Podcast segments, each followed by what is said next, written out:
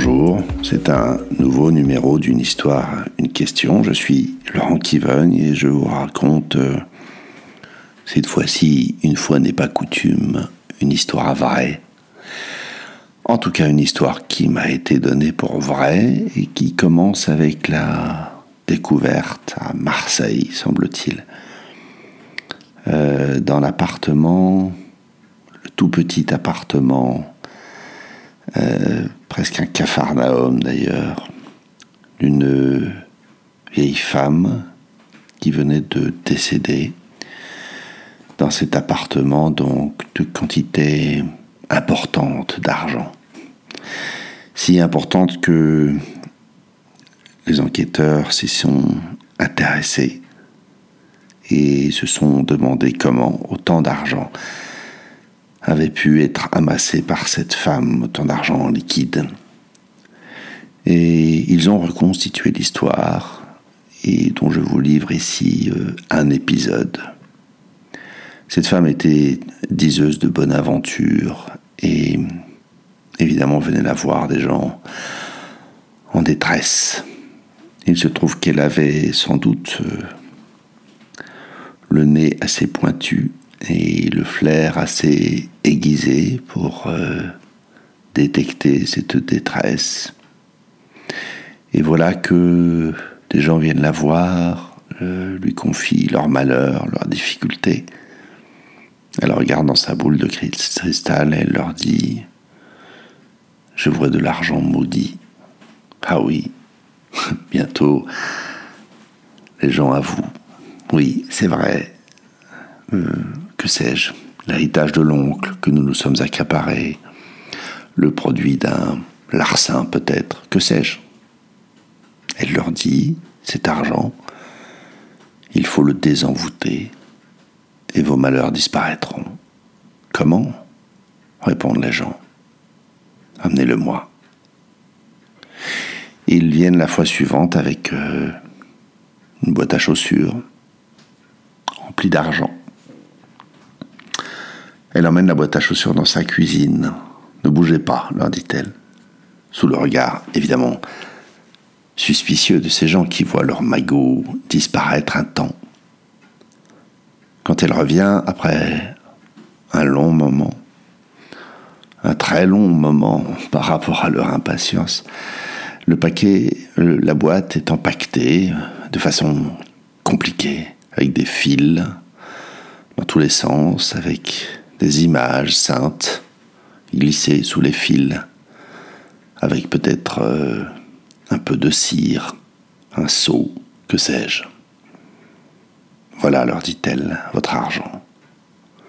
Vous allez le mettre chez vous, bien en évidence, peut-être sur la télé, par exemple, ou dans la cuisine. L'important est que vous l'ayez sous les yeux, que vous ne le perdiez pas de vue et vous me le ramenez dans trois semaines. Les trois semaines sont longues, n'est-ce pas? Parce que c'est insinué dans l'esprit de ces gens que peut-être ce n'est plus l'argent qui est là-dedans. Et jour après jour, ils regardent la boîte et jour après jour, le doute grandit. Ils ne connaissent pas cette femme, son nom leur a été donné par un individu, louche peut-être. Il faut vérifier. Ils ouvrent la boîte. Et l'argent est dans la boîte. Jusqu'au dernier euro ou au dernier franc, vu l'époque à laquelle ça m'a été raconté. Jusqu'au dernier sou, disait-on autrefois. Il referme la boîte, tant bien que mal, et rapporte, comme convenu, la boîte à chaussures à la vieille, qui ne les laisse même pas entrer. Elle a tout fait en effet de, de constater que cette boîte a été ouverte. Elle les chasse, sans ménagement. Partez, partez d'ici. Gardez votre malheur, je n'en veux pas, vous ne le rentrerez pas dans ma maison. Partez avec votre argent maudit et gardez vos problèmes croupissez dans votre vie puisque vous n'êtes même pas capable de faire confiance. Elle les insulte et les invective Ils sont désespérés. Ils viennent la supplier. S'il vous plaît, aidez-nous. Elle leur dit, il n'y a plus qu'une chose à faire si vous voulez écarter le malheur. C'est de détruire cet argent. Comment? le disent-ils. Il faut le brûler, selon les rites.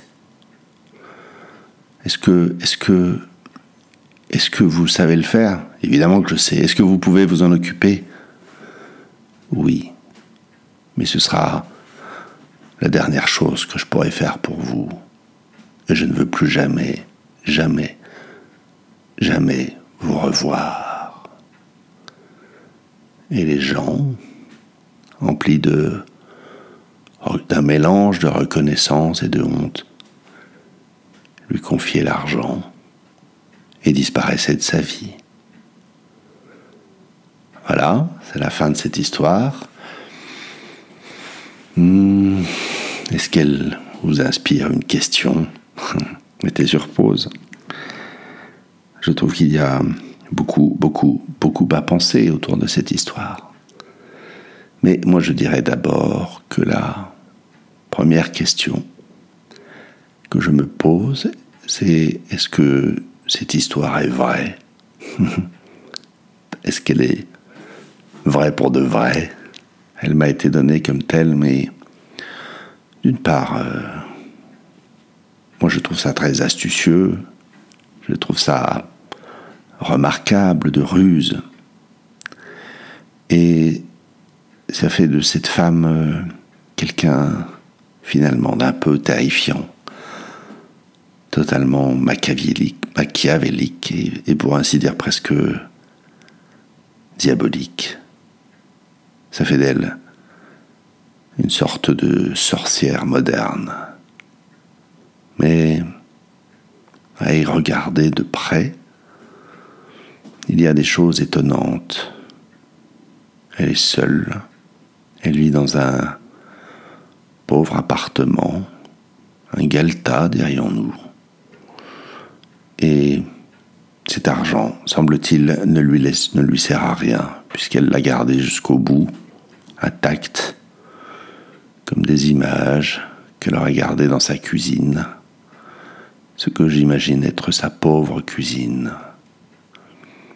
Et voilà qui signe, pour moi, le véritable, qui donne en tout cas le véritable visage des sorcières.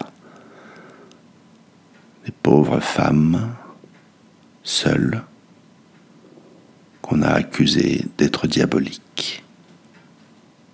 Voilà, c'est la fin de ce numéro.